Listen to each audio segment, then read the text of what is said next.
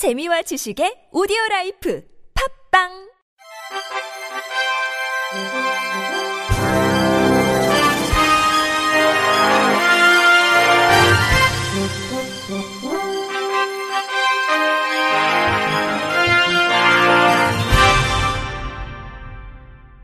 청취자 여러분 안녕하십니까? 8월 23일 수요일 KBRC 뉴스입니다.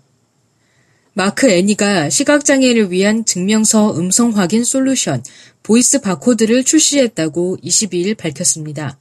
이 보이스 바코드는 기업 및 기관 등에서 발급하는 각종 증명서에 시각장애인용 음성 변환 코드를 생성하고 이를 스마트폰으로 인식하면 증명서 내용을 음성으로 확인할 수 있도록 한 솔루션입니다. 이 제품은 방송통신 표준 규격 준수 및 고밀도 2차원 바코드 기술 적용을 통해 안정성과 보안성을 확보했고 기존 증명 발급 시스템과의 연동 등 다양한 시스템 운영 환경을 지원합니다. 또한 안드로이드와 iOS를 모두 지원하는 모바일 앱 및 소프트웨어 개발 도구를 제공함으로써 시각장애를 위한 접근성과 편의성도 강화했습니다. 특히 마크앤이 출력물 위변조 방지 솔루션을 도입한 고객사의 경우 이 제품을 기존 솔루션과 간편하게 연동해 안정적으로 상호 운용할 수 있습니다. 최종욱 마크앤이 대표는 장애인의 IT 접근성 향상을 위한 업계의 참여는 아직 저조한 상황이라며 이 제품을 최대한 합리적인 가격으로 시장에 제공함으로써 국내외에 널리 보급될 수 있도록 최선을 다할 것이라고 전했습니다.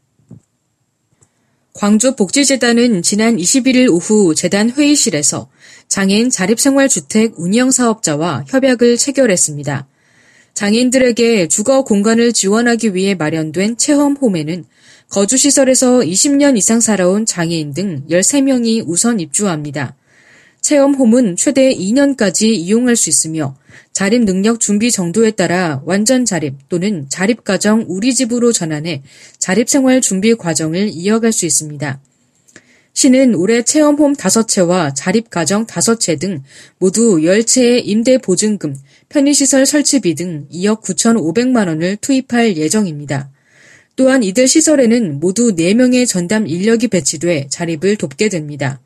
체험홈에 입주하는 장애인들에 대해서는 개인별 자립 지원 계획을 수립해 요리, 의생활 등 일상생활 기술 훈련, 근린 생활시설 이용, 금전관리, 여가활동 등 사회활동 지원, 기타 자립생활 프로그램 이용 등을 훈련하게 할 방침입니다.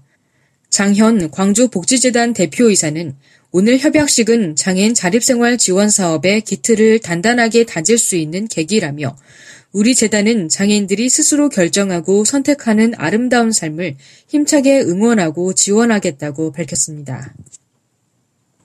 군산시가 장애인 콜택시 위탁사업 계약을 해지하고 새로운 사업자를 선정합니다. 시는 지난해 10월부터 장애인 콜택시 사업을 위탁 운영해온 군산시 장애인 복지회 자립생활지원센터와 위탁 사업 운영 계약을 지난 19일 해지했습니다. 계약 해지는 최근 일부 장애인 이용자와 위탁 사업자 간 콜택시 운영을 둘러싸고 고소 고발이 이어지고 불친절한 서비스 등의 민원이 지속해서 제기됨에 따라 시가 운영권의 포기를 요청했으며 장애인 복지회가 이를 수용해 이루어졌습니다. 이에 따라 시는 새로운 위탁업체가 선정될 때까지 장애인 콜택시를 직영 운영할 예정이며 콜택시 운영과 관련된 기간제 근로자 17명의 고용은 모두 보장됩니다. 군산시는 장애인 콜택시 이용자들의 운영 만족도를 높이기 위해 설문조사를 실시하고 요구사항을 면밀히 검토하기로 했습니다. 또 카드 결제기 도입과 교통약자 이동권 보장을 위한 야간 운행시간 연장 등 최적의 운영 방안을 강구해 나갈 계획입니다. 군산시 관계자는 그동안 위탁 운영한 장애인 단체가 운영상 문제점을 드러내면서 잡음이 일었다며 장애인들의 이동권 보장과 서비스 향상 계획을 제시하는 업체를 새 사업자로 선정할 계획이라고 밝혔습니다.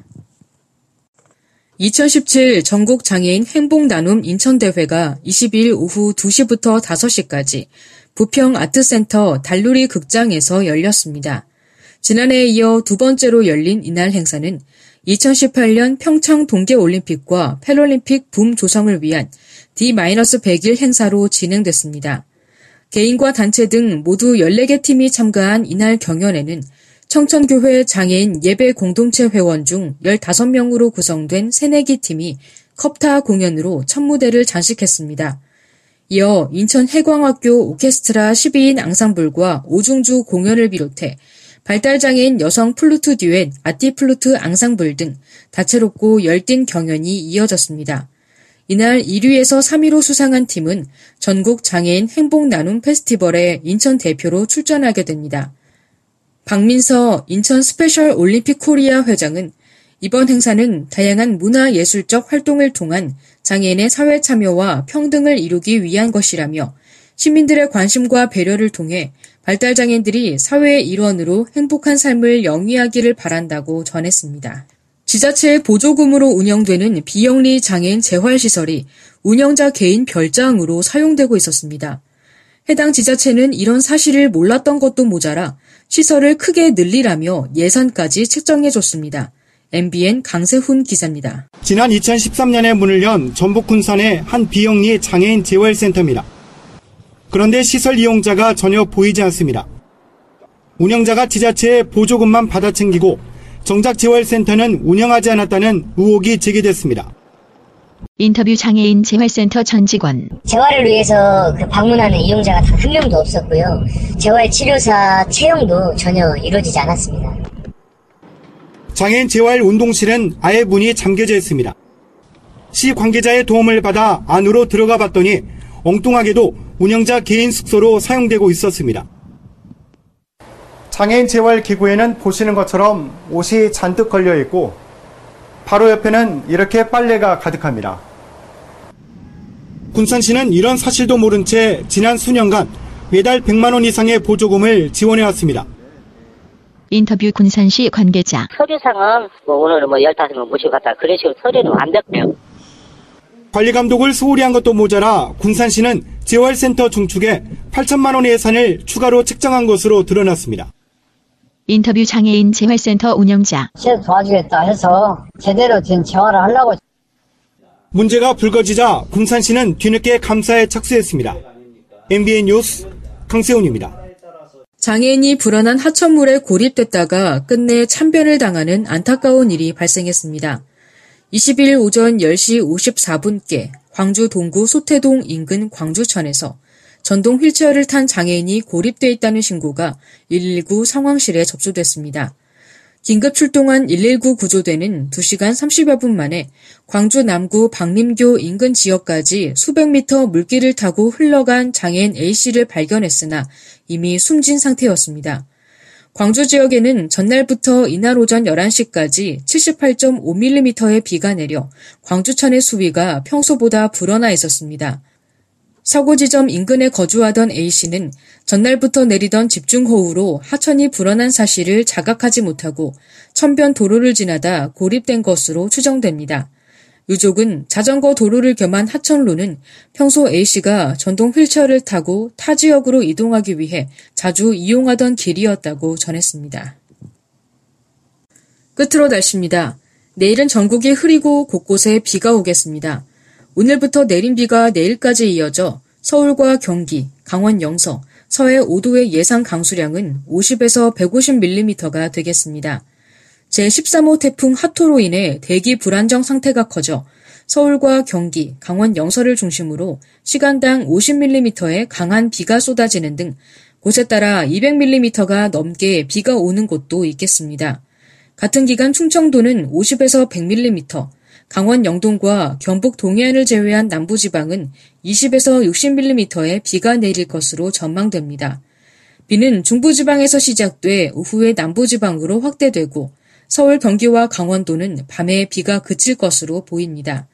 내일 아침 최저 기온은 24도에서 27도, 낮 최고 기온은 서울 27도, 인천 26도, 대구 34도 등 26도에서 34도로 예보됐습니다.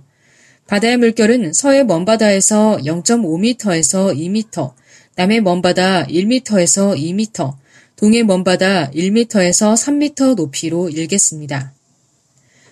이상으로 8월 23일 수요일 KBRC 뉴스를 마칩니다. 지금까지 제작의 안재영, 진행의 홍가연이었습니다. 곧이어 장가영의 클래식 산책이 방송됩니다. 고맙습니다. KBRC